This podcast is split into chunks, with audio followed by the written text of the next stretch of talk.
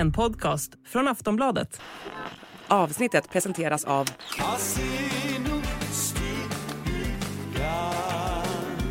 Stödlinjen.se, åldersgräns 18 år.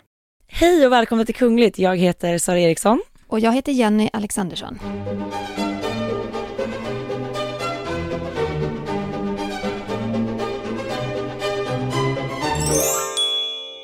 Vi kör direkt. En fråga från Herman. Hej, jag älskar er podd och den är intressant och informativ. Tack. Herman. Jag har hört att kungen kan ge ut bostäder till hovpersonal så jag undrar lite hur det fungerar. Får all personal en bostad och var ligger i så fall dessa bostäder? Är det till exempel de husen vid Drottningholms slott?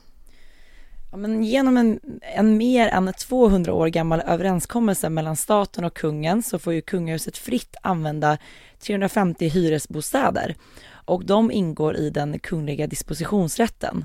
Och majoriteten av villorna och lägenheterna de finns ju i Stockholm men även vid slotten i Tullgarn, Gripsholms, eh, Gripsholm, Rosberg och Strömsholms slott. Och den som faktiskt har sista ordet över vem som får ta del av kungens bostäder, det är Staffan Larsson som är ståthållare vid ståthållarämbetet, som är då en del av kungahuset. Och i en intervju med Hem och Hyra från den 9 mars 2023 så svarade han att de 350 bostäderna som kungahuset då förfogar över, de ska gå till då anställda inom hovet eller kungafamiljen. Och så fick han även då frågan hur de här bostäderna fördelas och då svarar han att de läggs ut på kungahusets intranät och sen får de som vill då ställa sig i kö till bostäderna. Och sen så rangordnar man då personerna som sökt bostad utifrån olika kriterier. Eh, och det är det som till slut avgör vem som får bostaden. Så att svaret på frågan är ju nej, att alla som jobbar vid hovet får inte en bostad från kungen. Uppdrag granskning gjorde ju också ett avsnitt som eh, nästan enbart handlade om kungliga bostäder och kungens dispositionsrätt. Ehm, det är ju såklart eh, en väldigt speciell överenskommelse att kungen ska ha rätt att dela ut eh, bostäder till de han känner för, mm. i stort sett. De här bostäderna de når ju inte vanliga stockholmare på något vis utan det är ju intern kö, som ståthållaren säger där. Men, eh, men det är en intressant fråga. Och det är som sagt det är en 200 år gammal överenskommelse. Mm. Inte jättefärsk. Mm. Vi har fått en fråga ifrån Jenny som skriver så här.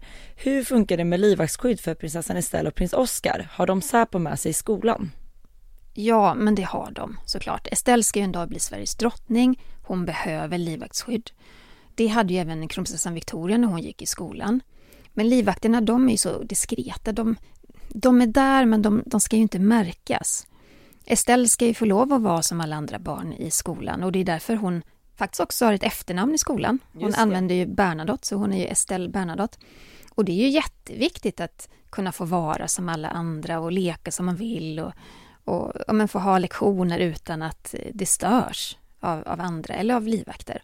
Så det är väldigt diskret men det är ett oerhört viktigt skydd för, för barnen. De finns alltid där några steg bakom. Ja. ja. Vi har fått en fråga ifrån Shala. Varför bär inte kungen och Daniel folkdräkt eller Sverigedräkt? Det är ju bara kvinnorna i kungafamiljen som har folkdräkt. Den här frågan har vi fått ganska så många gånger Jenny eh, hit i podden och eh, det är ju helt enkelt en smaksak där männen valt att inte bära folkdräkt. Men visst hade det varit flott om de gjorde det kan jag tycka. Eh, det finns ju faktiskt en manlig version av Sverigedräkten och eh, prins Daniel har ju en folkdräkt också från Ockelbo eh, och den har han faktiskt burit. Men jag hade tyckt det var väldigt fint att se, alltså hela kungafamiljen i den här dräkten vid nationaldagsfirandet. Ja men absolut. Jag menar jag, jag har sett bilder på prins Daniel i Ockelbo-dräkten och han ser ju cool ut i den. ja. det, det kanske inte är jättelätt att se cool ut i en folkdräkt men jag tycker att han lyckas.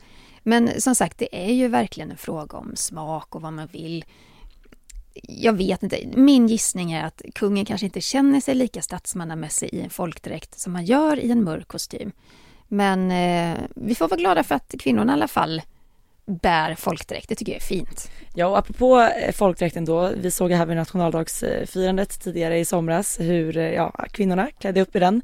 Och det var ju faktiskt första gången som prinsessan Madeleine valde att bära, jag vet inte vad de skorna heter. Men det är de här traditionella skorna, det är ju ingen riktig klack, alltså det är låg klack kan man ja, säga. Mer lite loafers-aktiga. Och Madeleine har ju annars alltid burit Sverigedräkten ihop med ett par svarta, ganska så högklackade pumps. Men vid firandet 2023 nu så bar hon, likt de andra kungliga damerna, de här platta loafers-skorna. Vi har fått en fråga ifrån Christian som undrar hur lever kungens systrar idag? Mm. Prinsessan Birgitta, Kristina, Margareta och Desiree, de var ju otroligt kända som små. Prinsessorna. Ja, mm. Eh, de lever helt andra liv idag. Prinsessan Birgitta, hon är 86, hon bor i Spanien på Mallorca. Och eh, man kunde faktiskt få en inblick i hennes eh, liv i den här SVT-dokumentären. Visst var det SVT? Ja.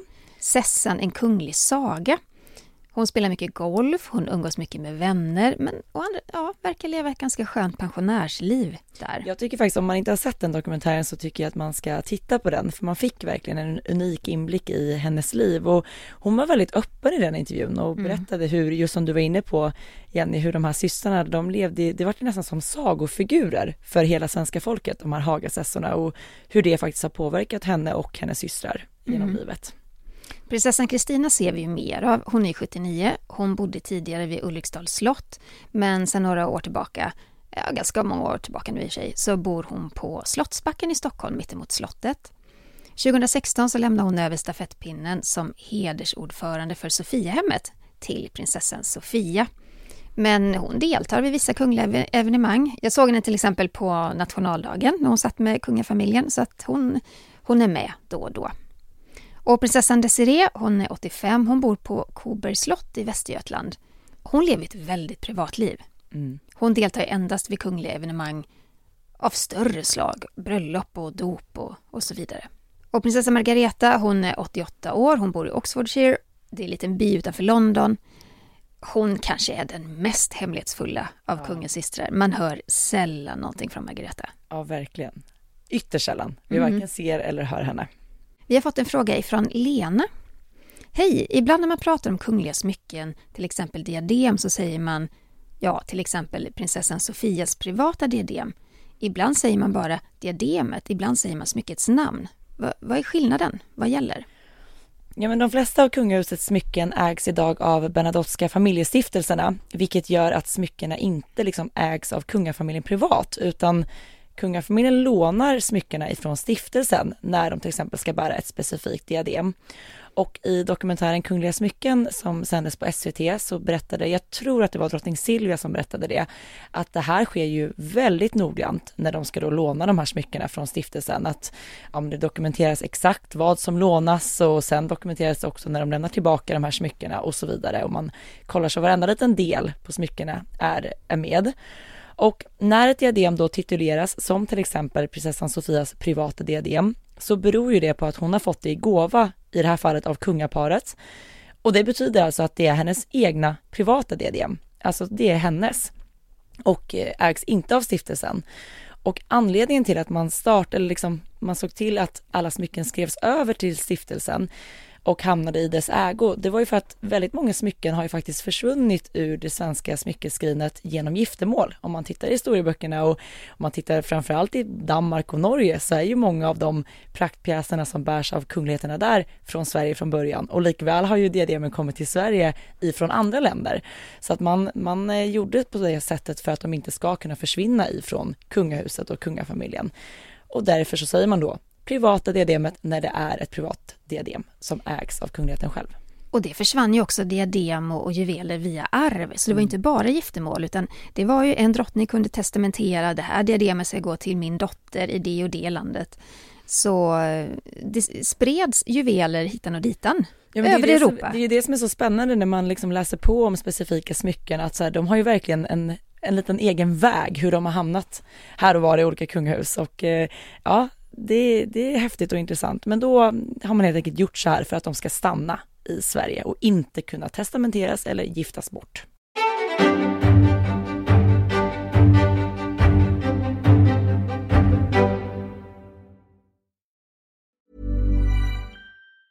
Tired of ads barging into your favorite news podcasts? Good news. Ad-free listening is available on Amazon Music for all the music plus top podcasts included with your Prime membership.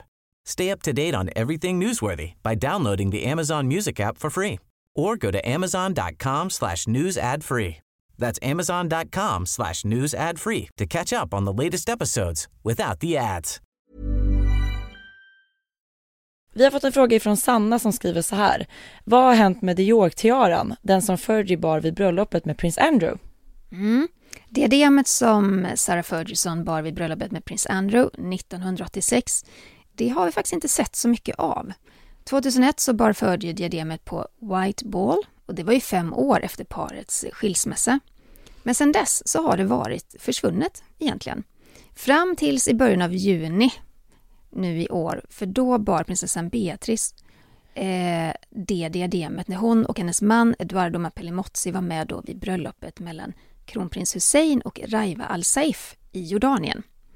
Och prinsessan Beatrice hon eh, bar det vid banketten på kvällen och kanske kan vi tolka det som att vi kommer få se mer av det framåt. Mm. Det är ju också möjligt att det här diademet faktiskt hamnat i döttrarnas händer nu. Eh, att Ferdi känner att hennes möjligheter eller tillfällen att bära ett sånt diadem har väl krympt ganska mycket efter skilsmässan från prins Andrew. Ja, verkligen. Vi har fått en fråga från Mia. Hej, jag undrar varför drottning Rania av Jordanien bar en svart klänning med ärmar och krage i en grå, ganska tråkig färg på sin son Husseins bröllop. Alla andra gäster bar ju färgglada klänningar. Är det jordansk sed att vara mer nedtonad? Men jag skulle säga att det, det är ju vanligare utomlands att bära liksom svart vid den här typen av tillfällen. Det är inte alls lika kontroversiellt att bära det på ett bröllop som kanske här hemma. Vi förknippar ju svarta kläder ganska mycket med sorg i Sverige. Eh, men jag skulle säga att det är lite annorlunda annorlunda utomlands. Jag tyckte det var en jätteflott klänning. Den var jättesnygg. Mm. Jag har faktiskt lagt märke till att det blivit något vanligare med mörka färger på bröllop här i Sverige också. Mm. Vi kanske fått lite så influenser ifrån USA och andra länder att eh, ja, kanske funkar med svart. Ja men du har rätt att det faktiskt har blivit vanligare för jag hörde faktiskt en vän till mig som skulle på ett bröllop här nu ganska nyligen där det var tydligt att de önskade liksom en en somrig dresscode. Där hade man till och med faktiskt skrivit i inbjudan att man inte ville se svart eh, bland bröllopsgästerna. Så att det kanske blir mer vanligt att man bär svarta kläder på bröllop och att vissa kanske inte tycker att det är helt okej. Jag vet inte. Se där ja. Mm. Jag har fått en fråga från Betty som skriver så här. Varför har de brittiska bröllopen en annan klädkod? Man ser ju inga aftonklänningar på dem. Nej men det stämmer. Olika länder har ju olika klädkoder till olika tillfällen. Ibland synkar det, ibland inte. Men i Storbritannien är det mycket vanligare med så kallad jackett eller kostym på bröllop. Jackett är som en förmiddagsfrack kan man säga. Men det betyder inte att damerna då bär galaklänning som de gör här hemma i Sverige vid sådana kungliga bröllop. Man bär istället knälång kjol eller klänning, men det ska vara av det tjusigare slaget så att det är inga tråkiga klänningar, klänningar för jag den sakens skull. Jag måste ändå få säga att jag tycker att det är så tråkigt. Det är så tråkig klädkod vid ett bröllop, får man säga så? Ja, det får man. När det är ett bröllop, då vill vi se pampiga, fina, vackra galaklänningar. Jag tycker att det här är för tråkigt. Ja. Det är ju jättetråkigt vid de brittiska bröllopen. Men något som är kul ändå, det är att man älskar hattar i Storbritannien. Och man kan se de mest fantastiska hattarna eller hårprydnaderna på de bröllopen där. Och inte bara kungliga utan även i vanliga fall. Jag tänker till exempel på prinsessan Beatrice. Hon bar ju en väldigt udda hatt slash hårprydnad. Eh, jag kommer inte ihåg vilket bröllop det var. Kate Williams bröllop. Kate Williams bröllop. Ja. Och hon blev ju så hånad i pressen sen för att den här hatten eller prydnaden såg ut som en toalettsits mm. upp och ner. Som hon då bar rätt upp. Den var enorm faktiskt. Den var stor. Och här måste jag ju såklart slänga in igen i och med att jag precis har dissat att jag tycker att klädkoden är tråkig. För den här klädkoden med hatt gör ju också att vi inte får se några diadem vid mm. bröllopen i Storbritannien och det tycker jag är tråkigt. Ja. Mm. En fråga från Aurora. Vem betalar för gåvor vid dop och bröllop? Till exempel Kungliga bröllopet i Amman som var nyligen. Det här är ju en väldigt spännande fråga och min gissning är att när det är ett eh, officiellt besök som ju ett eh, kungligt bröllop faktiskt blir eh, i och med att eh, Victoria Daniel var där för att representera Sverige så är det ju troligtvis så att paret då eh, köper en gåva som betalas av apanaget. Men skulle då Victoria och Daniel eller när de går liksom på sina vänners bröllop eller så, så betalar de ju såklart den här gåvan själva eh, av sina egna pengar så att säga. Vi har fått en fråga från Henrik som skriver så här. Vad händer om en kunglighet föder ett handikappat barn? Kan det barnet bli regent och har det hänt att ett barn inte kunnat bli regent på grund av ett handikapp? Mm, det här är spännande. Det som betyder någonting i sammanhanget är om barnet när det växte upp kan genomföra jobbet som statschef. Kan det det så är det inga problem att vara funktionsvarierad. Men om det gör att personen inte klarar av jobbet så blir det onekligen så att det blir nästa person i tronföljden som får ta över. Och självklart har det fötts handikappade barn i de kungliga familjerna genom åren. Eh, ett exempel, eh, Karl II av Spanien, han föddes 1661. Han led faktiskt av ett antal allvarliga sjukdomar under hela sitt liv. Därför att den habsburgska ätten som han var en del av, som var fast besluten att hålla fast vid makten, kosta vad det kosta vill, de vägrar att gifta sig utanför familjen. De gifte sig helt enkelt med varandra. Fruktansvärt om man tänker på det. Som ett resultat kan man säga att Karls moster också var hans mormor. Och vid tidpunkten för Karl IIs födelse så styrde då Habsburgarna Nederländerna, Belgien, delar av Tyskland och Spanien då. Och det här är ju, det var ju inavel. Man har ju räknat tillbaka och sett att ja, det var nästan 16 generationer av inavel. Och det ledde ju fram till skador, handikapp på, på många av barnen. Eh, man kallade Karl II för citat alltför deformerad och intellektuellt hämmad för att kunna styra på ett lämpligt, ställ, lämpligt sätt. Eh, han blev visserligen kung, men han har då beskrivits som alltid på gränsen till döden. Det är ju hemskt. Ja. Han var oförmögen att tugga sin egen mat, han var omöjlig att förstå eftersom han hade en väldigt stor tunga och inte kunde prata ordentligt. Men Karl II han dog då vid 39 års ålder och, och, här kan man väl verkligen då fundera på om, om han kunde utföra allt det som ämbetet krävde av honom. Men tänk att det här också var på 1600-talet. Ja. Vi har fått en fråga från Leia. Jag vill besöka ett slott i sommar eller fler. Och jag undrar, vilka slott har ni besökt? Vad, vad kan ni tipsa om? Vad är värt ett besök? Hmm, vad svårt. Eh, var ska man börja? Men jag tycker att eh, Sofiero slott är eh, väldigt trevligt att besöka. Dels på grund av slottet i sig. Eh, det kan man också faktiskt gå in i och se delar av det. De har jättemånga fina utställningar också. Ja, men sen också den otroligt vackra slottsträdgården som blommar där under sommaren. Den är verkligen värt att ett, ett besök. Eh, Solidens slott på Öland, om man har vägarna förbi där, kan ju inte besöka själva slottet i och med att det är privat, men också en otroligt vacker slottsträdgård och mysig miljö och kaféer runt omkring. Så det är väl kanske de jag skulle säga som sommarslott att besöka. Har du något tips Jenny? Nej, men jag håller med dig om Sofiero. Vi har ju eh, sommarhus en bit eh, därifrån. Jag tycker det är underbart att besöka slottet. Det var ju kungens, kungens farfar var ju där väldigt mycket. Kungens farfars far också. Jag älskar deras utställningar. Jag älskar den här rhododendronparken. Eh, det finns också, om man har barn, så finns det också en enorm lekplats som är byggd mellan trädstammar mm. med såna här eh, hängbroar och olika små kojor. Barnen älskar det. Det är ett bra sommarslott att besöka. Annars tycker jag, är man i Stockholmstrakten, besök Drottningholms slott.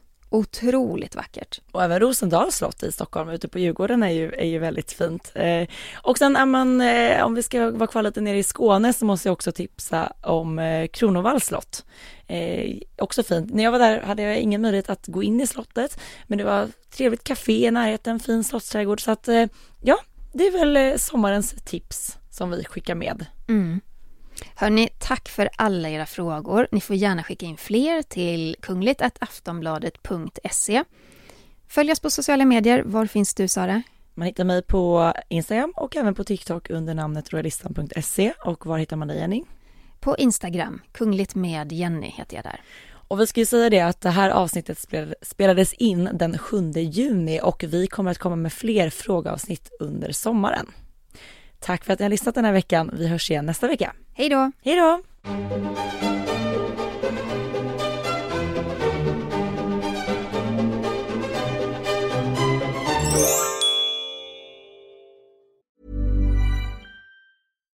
Millions of people have lost weight with personalized plans from Noom. Like Evan, who can't stand salads and still lost 50 pounds.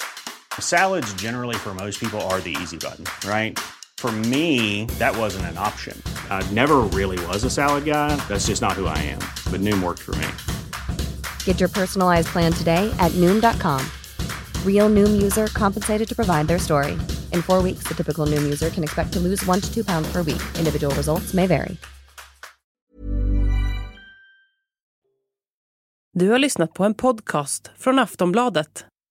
Ansvarig utgivare är Lena K Samuelsson.